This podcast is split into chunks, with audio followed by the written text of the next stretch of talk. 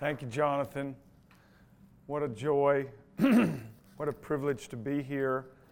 Um, I do want to first say of how deeply remorseful and sorry that I am about Jonathan with you and your family, about Reagan. She was an amazing woman. Many of us as a church have carried that weight, and so my deepest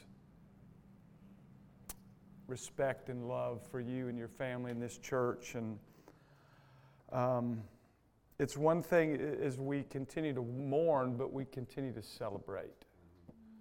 We celebrate the amazing life, and um, I know that Reagan and my wife would be the first to look upon us and cheer us on and say, Man, we're just getting started. God's doing amazing things, and it's so exciting what he's doing. Uh, Pastor Jonathan did not mention is that when he came, he was at a training school when he was a young buck, and back in the day, there was all these competitions all the time, and it was always the old guys versus the young guys. And you know, these little young whippersnappers think that they can do something, and we just destroyed them.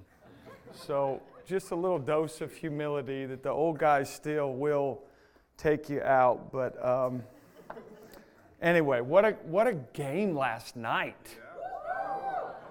Are you, are you stinking kidding me? What a game last night with K State. You know, I was on a, I was, um, I've been on a prayer call since the pandemic uh, every morning at 8 o'clock. Uh, well, when I can, with a, a team of people across the country and intercessors and different things. And they were praying for me as I was driving here, knowing I was speaking today. And, and one of my guys said, Oh my gosh, did you watch that game last night? I go, No. What happened? He goes, K State and Oklahoma, you didn't see the game? What? I thought you were a football fan. I go, I, I was in Lawrence. I didn't watch it. Well, he goes, Well, K State came back and beat them and this. And he, he stopped himself in this prayer call. He said, I believe it's a prophetic sign of breakthroughs of what God wants to do. New beginnings, new opportunities. You know, when it's a beautiful thing when no one gives you a chance. And you come out of nowhere and you see things that, that go beyond your, your uh, ability to maybe even comprehend. And I'm not saying that's, that's the case. Now, that's the case with KU. I mean, KU has, I've been coming to KU for 30 years and they stink. And yesterday they had a sellout crowd of 47,000 and they're 4 and 0. Or, I mean, Jesus must be coming back. he must be coming back and he's probably coming back soon.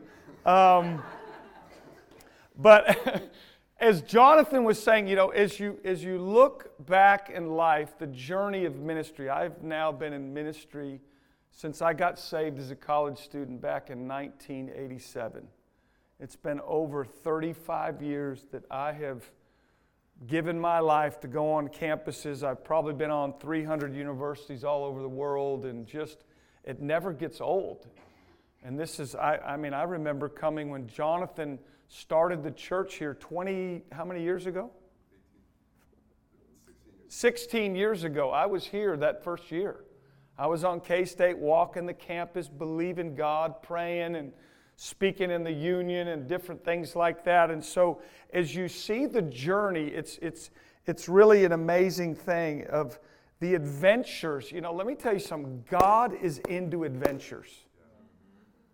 He's into things to woo us and wow us and think and, and to shock us into, man, this is not boring, but this is exciting. And you know, as a, I, I was a I was a college athlete and uh, at a pretty high level, and I was very grateful of many of those experiences. And so many times we think of you know, the things that I learned as an athlete are so they, they line up with the kingdom so much about teamwork and, and, and dreaming and, and discipline and, and all those kind of things. But so many times that there's situations all through life we just try to get by with the minimum. And we try to just, man, I just want to be on the team. Or I just want to wear the jersey. Or I just want to, I want to be in the cool group. Well, let me tell you something. I want to play in the game. I mean, I don't want to be on the, I don't want to just wear the jersey or be on the team. Coach, put me in the game. And I believe that that's a lot of what God is stirring in us today because no matter what we hear with what's going on around us, God is moving in a generation.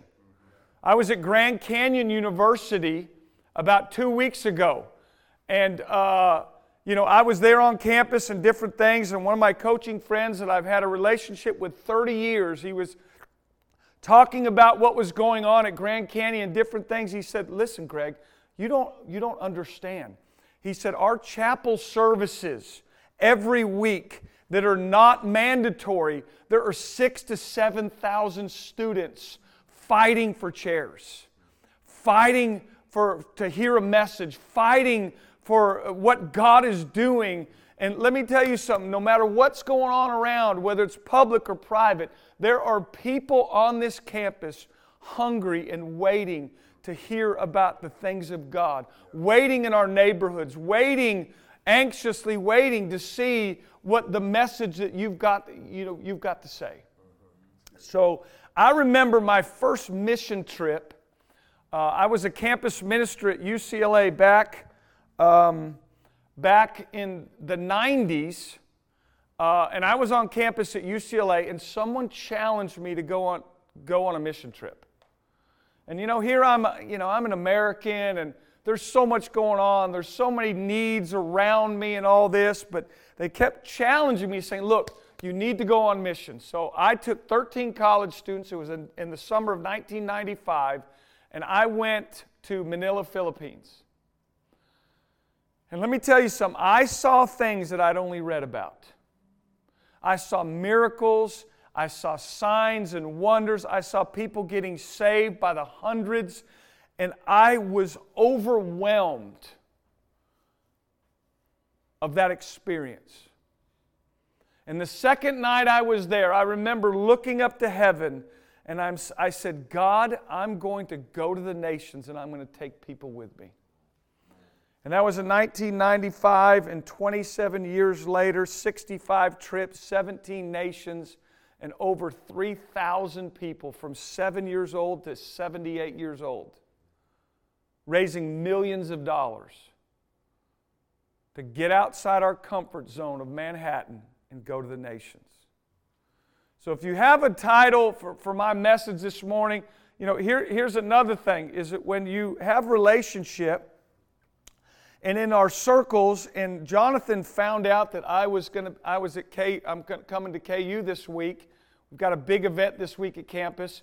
And he calls me like three days ago. He goes, Tip, what are you doing? Why don't you come Sunday morning? And then he, he sends you a message this morning. Hey, do you have a PowerPoint? Do you have this? No, I don't have a PowerPoint. I can't even show you my family and all this. My girls are doing great. They've got great husbands. I got a four year old grandbaby that I can't show you. I've got a one year old grandbaby that I can't show you. But the great news is my youngest, Courtney, is pregnant with twins. So we're going from two to four, the double portion, baby. So I'm believing for a double portion. You know, so many times that when we hear things that are happening, and the great thing about the flow of this, there's no clock. I haven't even looked at my, I haven't even started yet. Uh, this is a good little introduction of what's going on. But, uh, see, I'm trying to be like Brandon, be a little joke, but it doesn't work sometimes. You just gotta, you just gotta go with it. Um, so my children, the, the double portion, the blessing, God is, God is so faithful and so good that I just want to get on the bus. I just want to get on the bus. Because he's driving and I'm just put my head out the window and just, come on, baby, let's go. But that time of, of living, and so if you have a title for my message this morning. It's to live on mission. So often we think that, man, you know, what the mission, missionaries, you know, those are for the professionals. Those are for the full time staff. Those are for those that have these titles. You know, let me tell you something God wants all of us to live on mission. He wants us to be so consumed and grateful for what He's done in our hearts. As Peter and John said, I cannot stop speaking what I've seen and heard. That's really the story of my life. Is that there's so many times as we go through our journey, that's you, you begin to see people say, ask me, man, what's your favorite chapter? What's your favorite? Man, I'm just those things that that are foundational bricks in my heart that when I get saved or when I when I experience something, I just put a root down in there, and that one of those roots, it was what Peter and John said I cannot stop speaking. And I love what Pastor Jonathan said earlier today. He said, you know, man, he's more on fire today, and you know, let's, you know, let's not listen. It's for all of us. Whether you're crazy and loud and type A like me, or whether you're just a sweet, behind the scenes intercessor that fights and believes, or someone that could break down the word, or someone that, that loves doing their community group and, and reaching out to their neighbors. Let me tell you something every joint supplies. And a lot of times that we just we come together and we celebrate the differences of all of us because God is after all of us. And as we think of this thing about living on mission, you know, I'm going to look at Matthew 9 36 to 38 this morning. For those of you who've been around me any time long, uh, for any time, I love alarms. I have alarms on my phone that go off, the reminders. And there was a missionary from um, somewhere in Eastern Europe that I'd met probably nine to 10 years ago. And his, we were in a staff meeting, and his phone went off at 938. And I asked him, I said, what, why is that? He said, I'm praying Matthew 938 right now.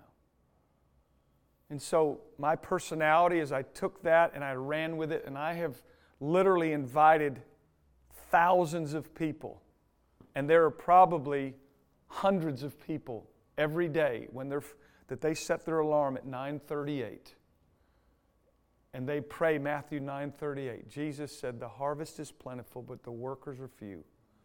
Beseech the Lord of the harvest. Cry out to the Lord of the harvest to send out workers. Send out from the Greek word ekbalo, which really means to sending them out with force and power. It's the same word that Jesus used it's the same word that Jesus used when he cast the devil out into the swine, into the pigs who jumped off the cliff. There was a, there was a forceful, violent thrust that as Jesus cast the devil out, it's the same word that he uses of casting us out into a generation that's waiting to hear from us. So the harvest is plentiful, the workers, beseeching the Lord to send out workers. So before we get all the way there, Matthew chapter 9 has been one of my life chapters when, when Jesus captured my heart. And there's so much action in Matthew chapter 9. You know, when I got saved, when I surrendered my heart to Jesus, when I prayed that dangerous prayer, God, I don't know how I'm going to change, but take my life, and here I am. The simple prayer of surrender.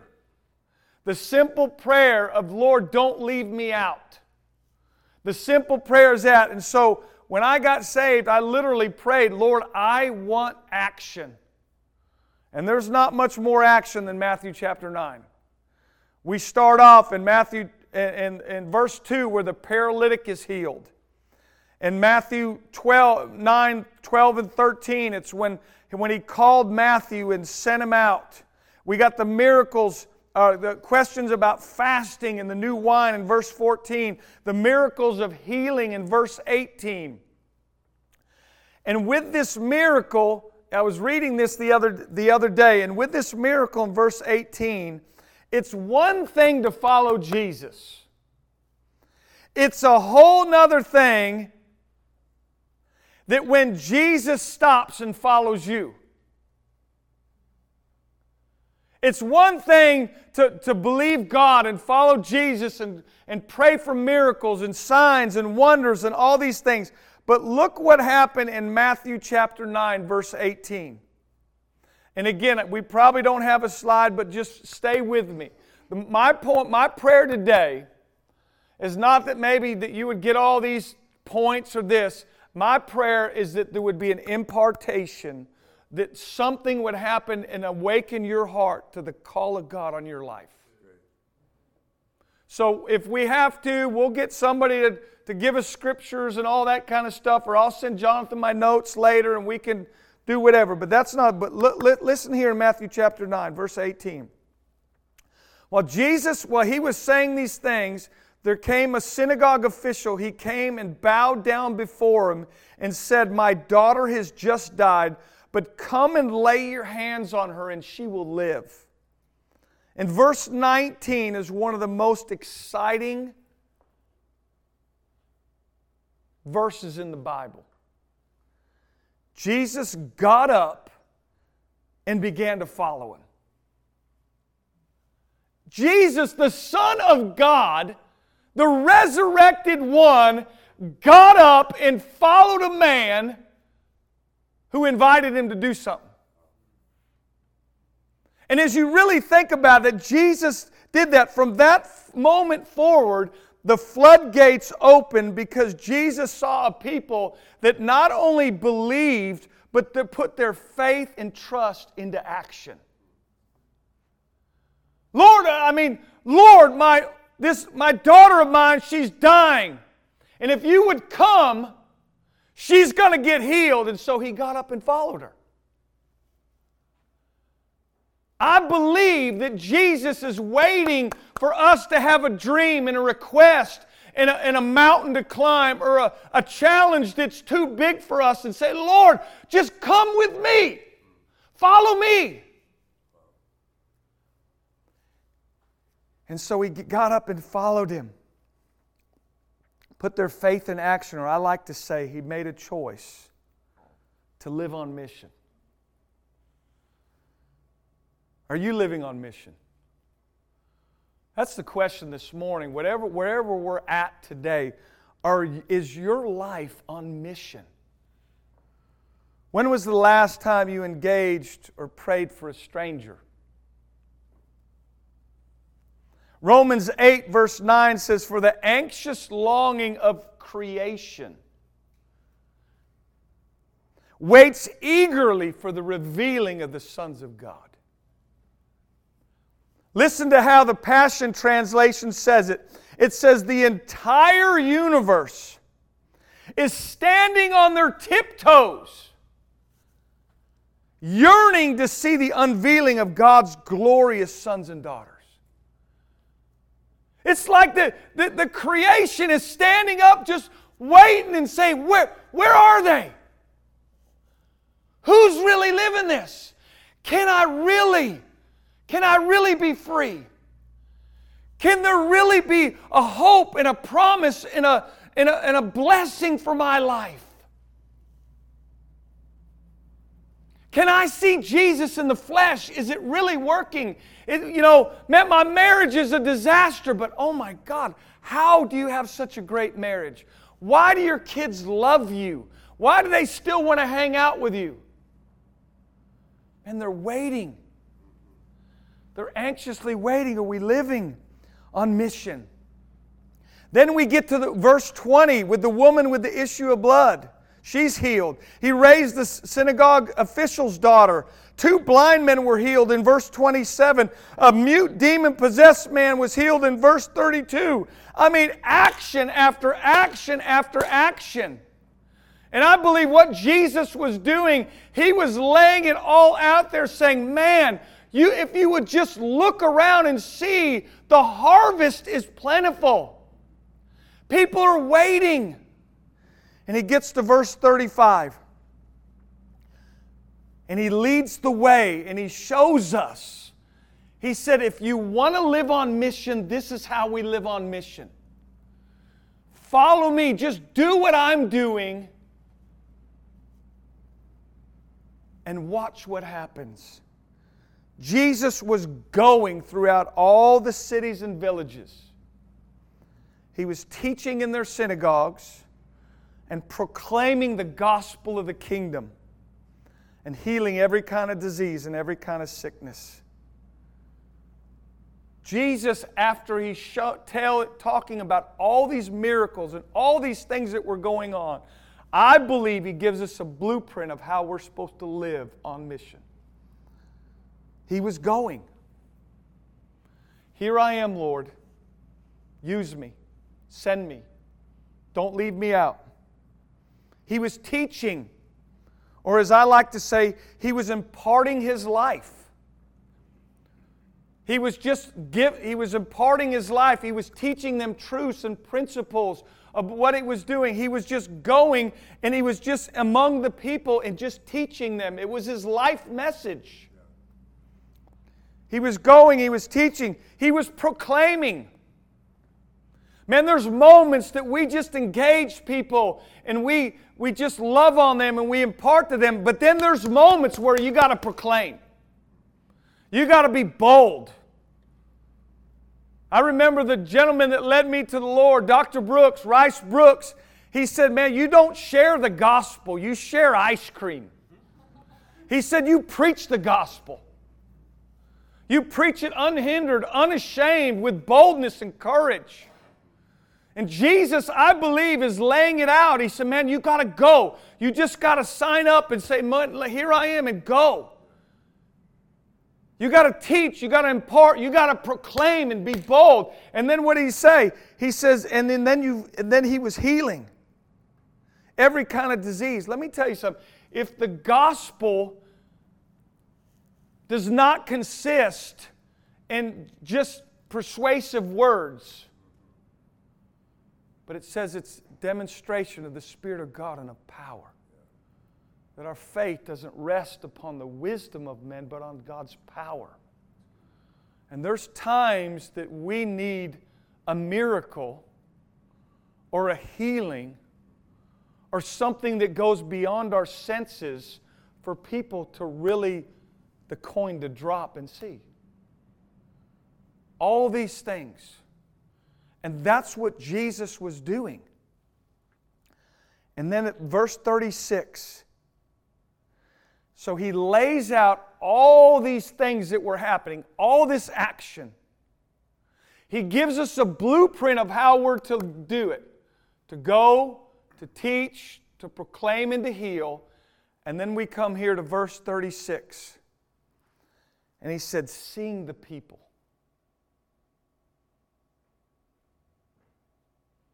Do you ever sit back and shut your eyes and just say, Lord, let me see the people as you see them.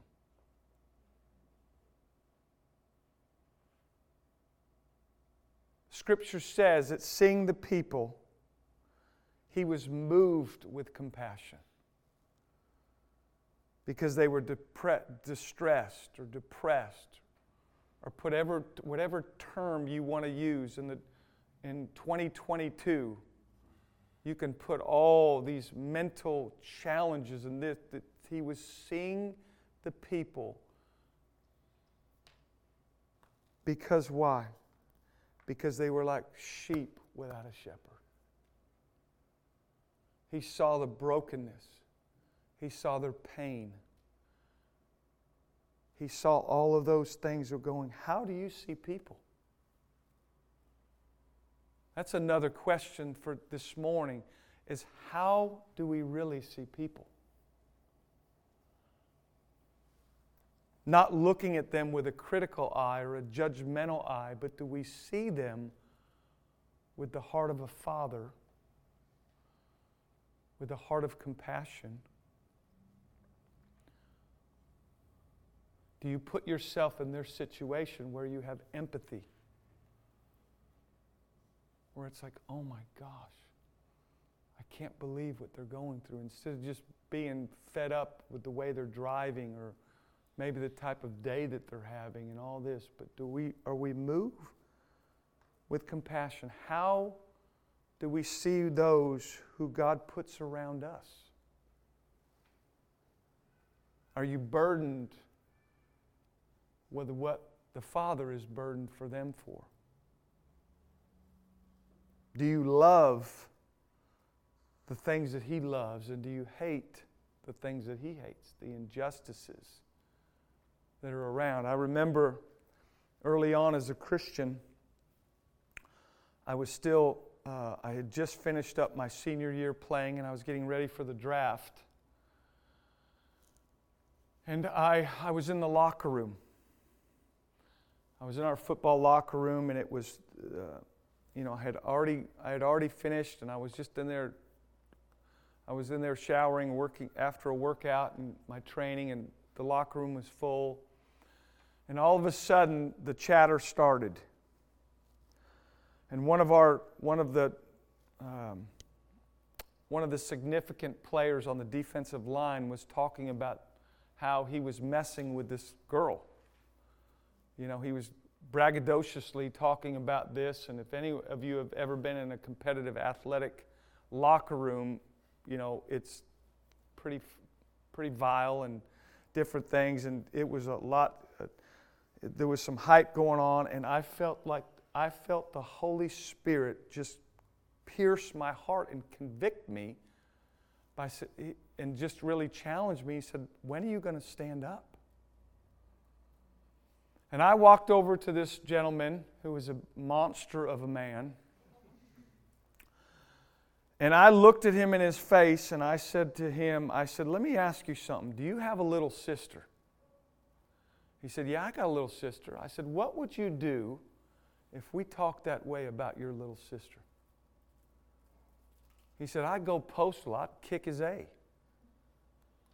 And I said, Well, that's somebody's little sister. And that's somebody's little girl. And I said, I wouldn't want to be you the day that you stand before God and give an account for your filth. And I thought I was going to get cocked. But the atmosphere of the locker room shifted. Because one guy who had, who had encountered Jesus four months before that. Don't tell me you need, you know, you need to go to seminary and man, I don't know enough about God and I don't have enough, you know, that's just bull.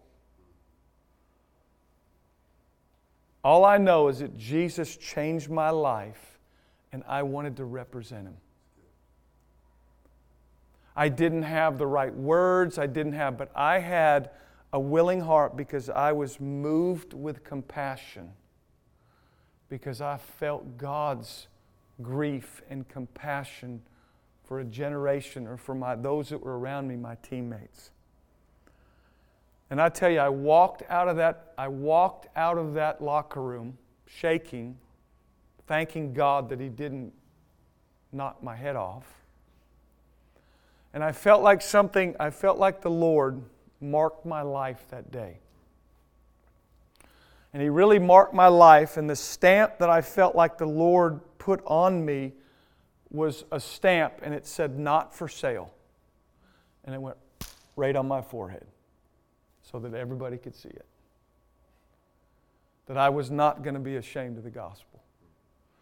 And that I was going to love what He loved and hated what He hated. And if He would open up doors for me, then I was going to boldly walk through them and be His mouthpiece and His representative. What took place the next month is that locker, that my locker right there, it was like the counseling center. Guys on my team were coming up, hey, Tip, dude, can you pray for me? Sure, what do you want me to pray? Well, you know, God, I just got caught cheating on a test, man, and you know, I might lose my scholarship. I can't lose my scholarship. Yeah, I'll pray for you, idiot. Don't cheat. You know, don't do that. Go to class and, you know, learn this. Hey, tip. Tip, can you pray for me? Yeah, I'll pray for you. What, what can I pray for? God, my girlfriend, man, she might be pregnant. Man, I can't, I can't have a baby right now. Man, Tip, you got to pray for me. I just, I need help and this kind of stuff. One by one by one, God began to bring people in my path because I took one step of courage and boldness. Man, when you see people or you move with compassion, and does that compassion move you enough?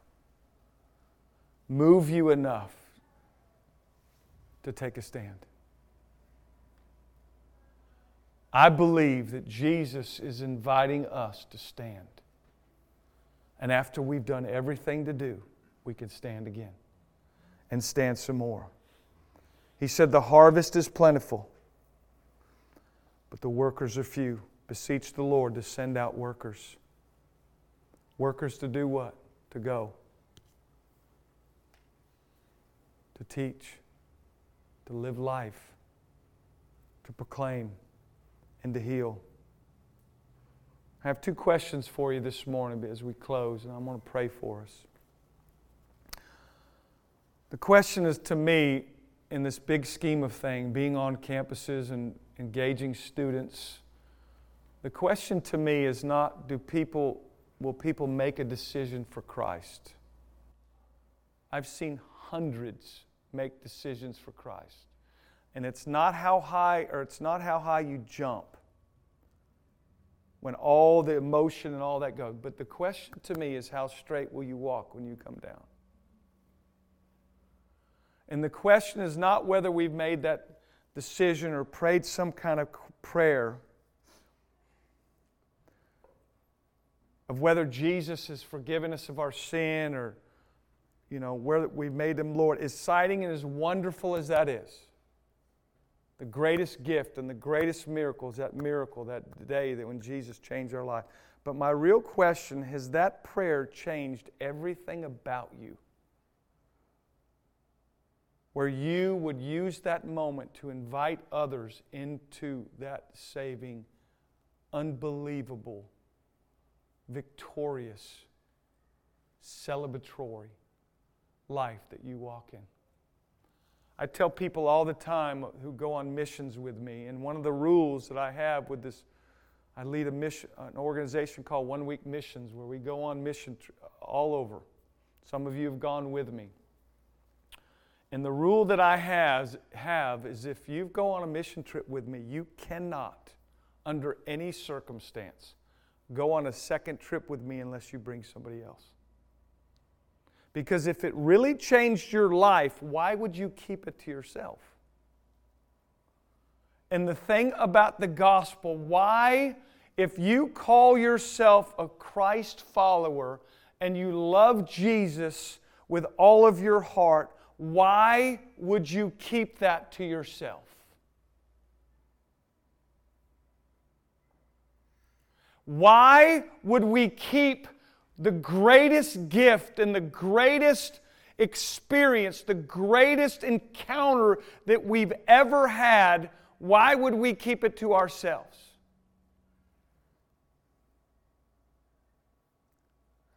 That's when you know that the gospel has penetrated your heart. When you say, God, here I am, send me, use me let me be though, let me be one of your chosen that live on mission, that live with passion, that live with purpose, that live desperately saying, God, I need you and I want all that you have for my life. That is my prayer this morning. That is my hope for this city, for this campus. And I believe that one of my friends who prayed for me this morning, that victory last night, is nothing more than a sign from heaven that God is wanting to bring us breakthrough.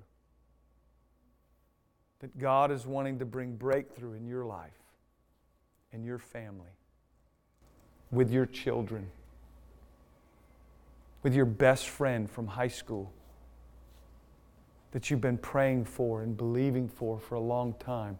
I believe that now is the time for breakthrough.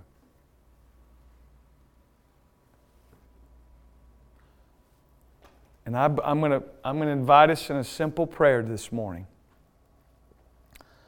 It's a prayer that basically is a prayer that I pray every day. Jesus, I surrender. I can't do anything. But Lord, you can take my life and you can use me and you can, you can do whatever you want. Just don't leave me out. Lord, light me on fire. Lord, put a fire in me that others could watch me burn. Let's pray. Father, this morning, Lord, I just thank you for, Lord, this church, your people, Lord, our families, our children. Lord, we're just so grateful for all that you're doing here. But Lord, we make a decision this morning. And I just, I invite us to just build a little altar, just you and God right now. Just have a little moment with the Lord and just let Him ask you that question Lord, am I really living on mission for you? Am I unashamed of the gospel? Am I, am I, am I going and teaching and proclaiming and, and healing Jesus? I'm asking you today to light a fire in me that will never go out.